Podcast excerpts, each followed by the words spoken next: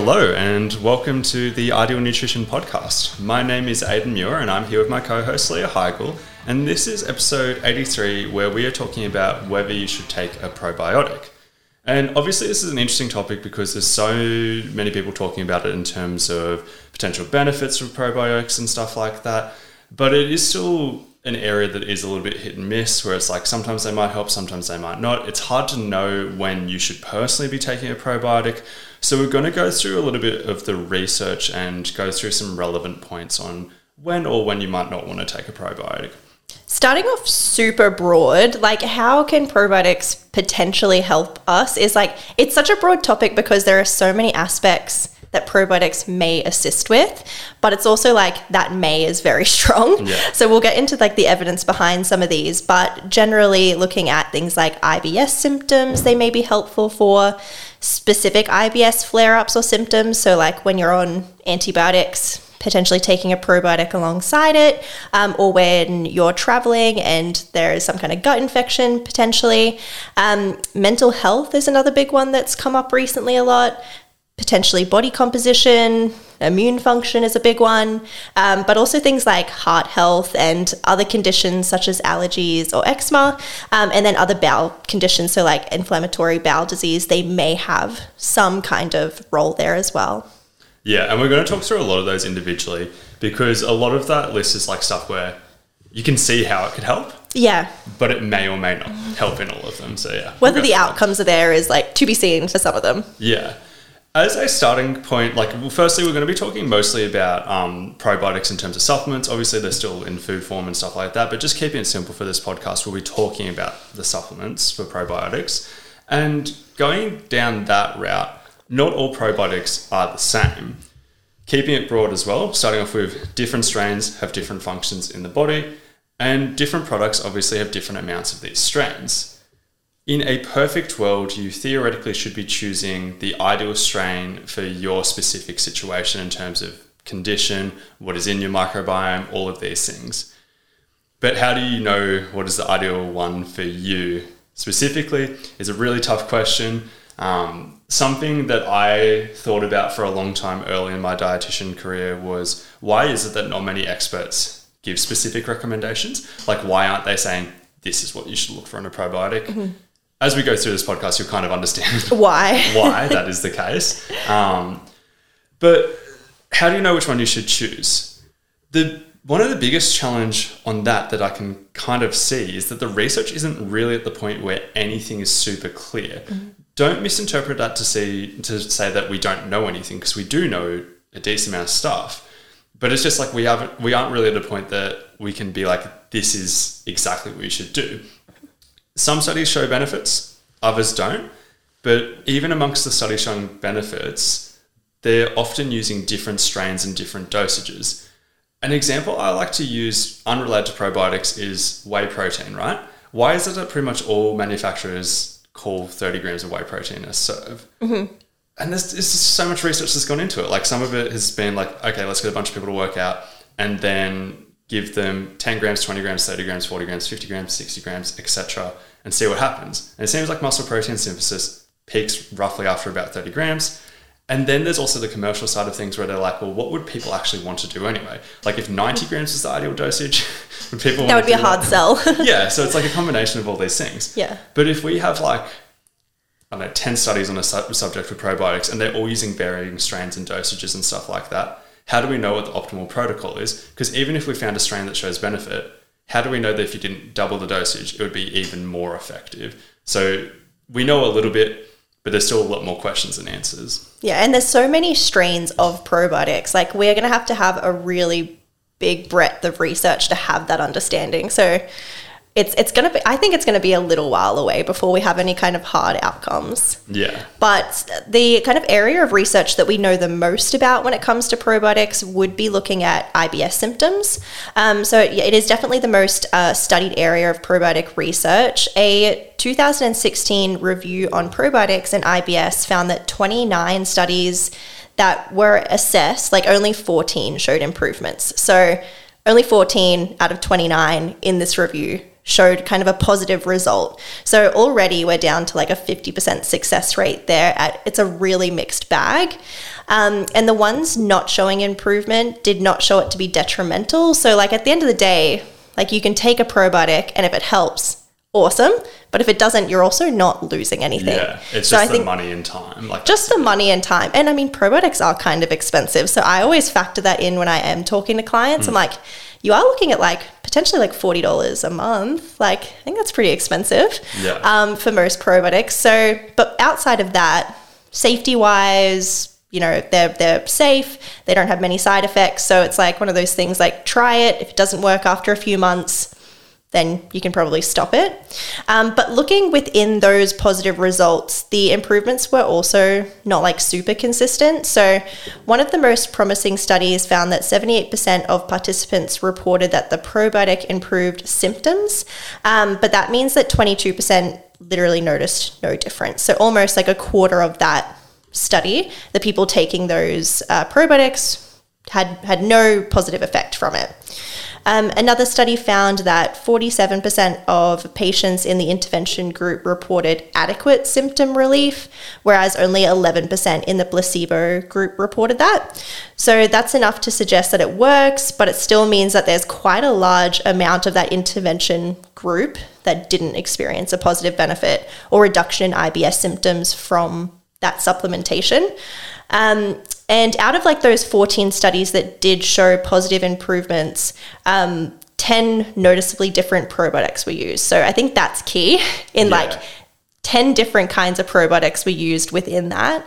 Um, so, like, how could we possibly know like specific strains, dosages, and everything based on that? Yeah, I remember reading that and being like, that's why people aren't giving specific recommendations. Yes. Like, this is why we don't have like clear cut like protocols for probiotics because we're using so many different probiotics, dosages, etc. Yeah, and like often people might give like stuff like look for look for products that contain lactobacillus and stuff Yes. like that. Like they might say like a kind of strain, and they might say a number of colony forming units, like over a billion colony forming units is a pretty common recommendation, but they won't go much more specific than that. Totally.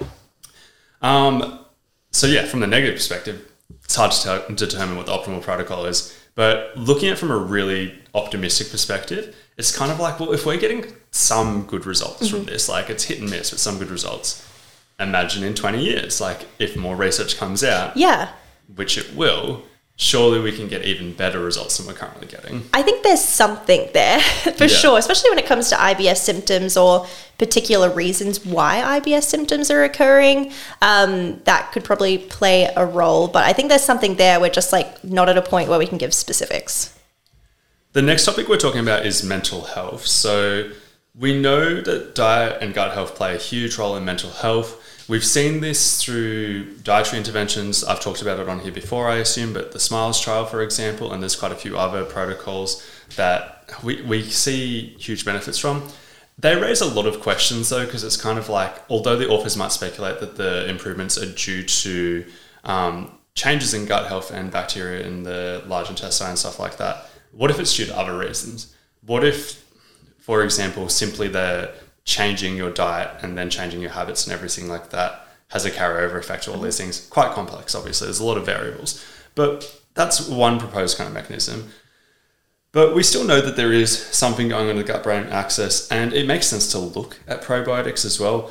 A 27 systematic review looked at this question. It looked on whether probiotics helped with depression, anxiety, or cognition, and it found 10 relevant studies on depression and anxiety and identified positive results in all three of those areas. So it's pretty compelling, but going through that systematic review, all of the studies were pretty small. None of them were overly like overly game changing, super convincing studies individually. It's just because you put them together, it looks a little bit better. And they once again fit that same theme of using a variety of different strains as well. Another aspect of probiotic research would be looking at immune function. So, probiotics can probably or maybe help immune function through a variety of mechanisms. I think like this is quite complex. so, in it, in terms of like simplifying it, Ways that it could help include interactions with immune cells, uh, improving intestinal barriers through tight junctions in the intestinal wall. So, this kind of refers to like that leaky gut concept which is probably a whole other topic for a whole other um, podcast, but there's potentially something there. Uh, suppressing pathogenic bacteria and improving T cell activation. So, it's pretty complex in how probiotics could potentially have a flow on effect to immune function. Um, and the list of mechanisms is like it's pretty extensive. It's like very like complex. So we won't take you down that route too much because at the end of the day, what we really care about is the outcomes. Anyway, yeah. I think the mechanism is just useful for understanding because like I remember reading research showing that it improved um, upper respiratory tract infections. It reduced mm. the frequency and duration of that in athletes who are overtraining. I'm like, oh, that's so interesting. How does it do? That? How does it do it? And it's just like yeah. the mechanism kind of makes sense once you go down that rabbit hole. Totally. So it's definitely worth knowing, but like again, outcomes is kind of what we want to yeah. focus on. Um, there are a bunch of studies showing small reductions in the frequency, like you said, of the upper respiratory tract infections, um, but that predominantly is uh, in athletes who were intentionally overtraining. Um, so, in that context, you know, if you're an athlete who is overtraining, taking this and then potentially reducing the risk of you getting sick can just lead to you not having to take time off. So, I think as an athlete, that could be worth you know, worth your time in looking into if that's something you're experiencing. Um, but there was also some research in like children in daycares. So they're reducing again the risk of like catching a cold or flu um, and other things like that where it could potentially be beneficial. Yeah, it seems to be like those higher risk cases. And I wonder if it's yeah. just because it's more sensitive, it's easier to pick it up because like at daycare, you're more likely to get sick. Yeah. With athletes, you're more likely to get sick. Looking like when you're with a high training volume, something that I noticed that I didn't see many other people talking about, but like the studies that were done in winter, it seemed to notice a larger effect. Mm, interesting. I'm just wondering if it's just because people are more likely to get sick, so it's easier to pick up the difference. To pick it up, yeah. yeah. The next topic we'll go through is inflammatory bowel disease. This is interesting to me because it's kind of an area where it's clear diet plays a role and stuff like that. It's clear there's heaps of things we can do to help. But like there's also a lot of cases that even with the best dietary interventions that we have available, it's still going to be pretty horrific. Like it's kind of a it's kind of a difficult situation.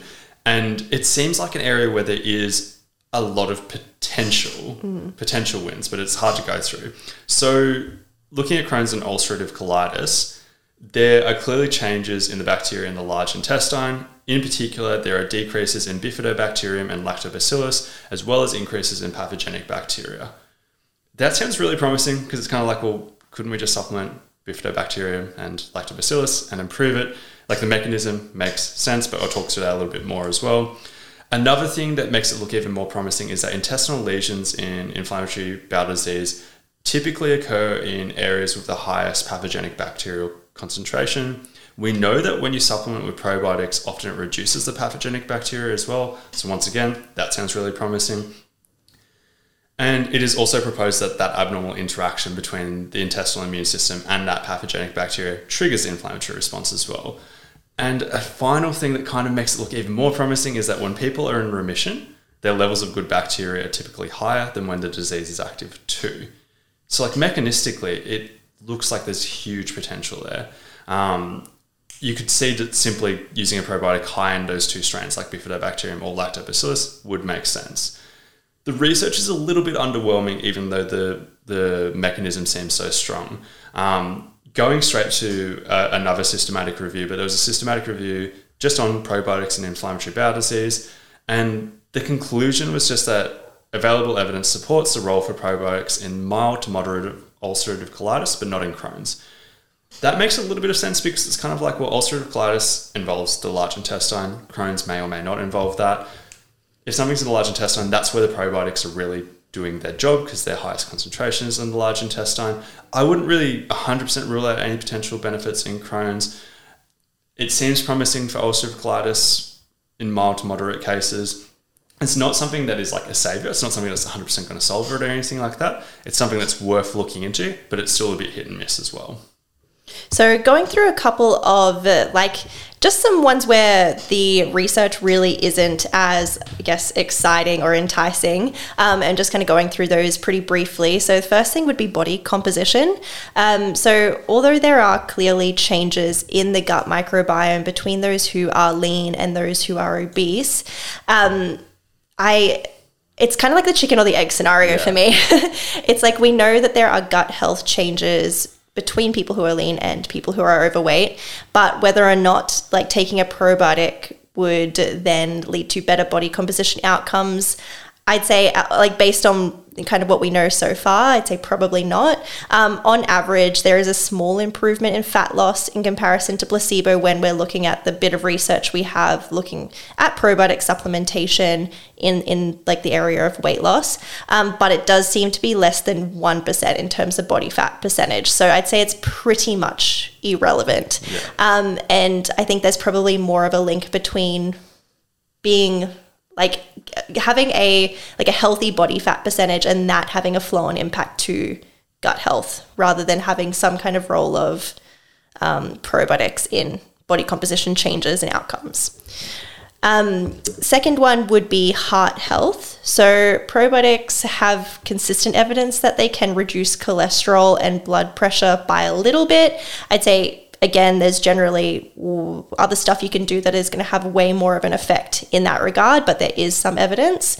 Um, but there's also not a lot of direct evidence suggesting that probiotic supplementation is going to reduce your risk of cardiovascular disease.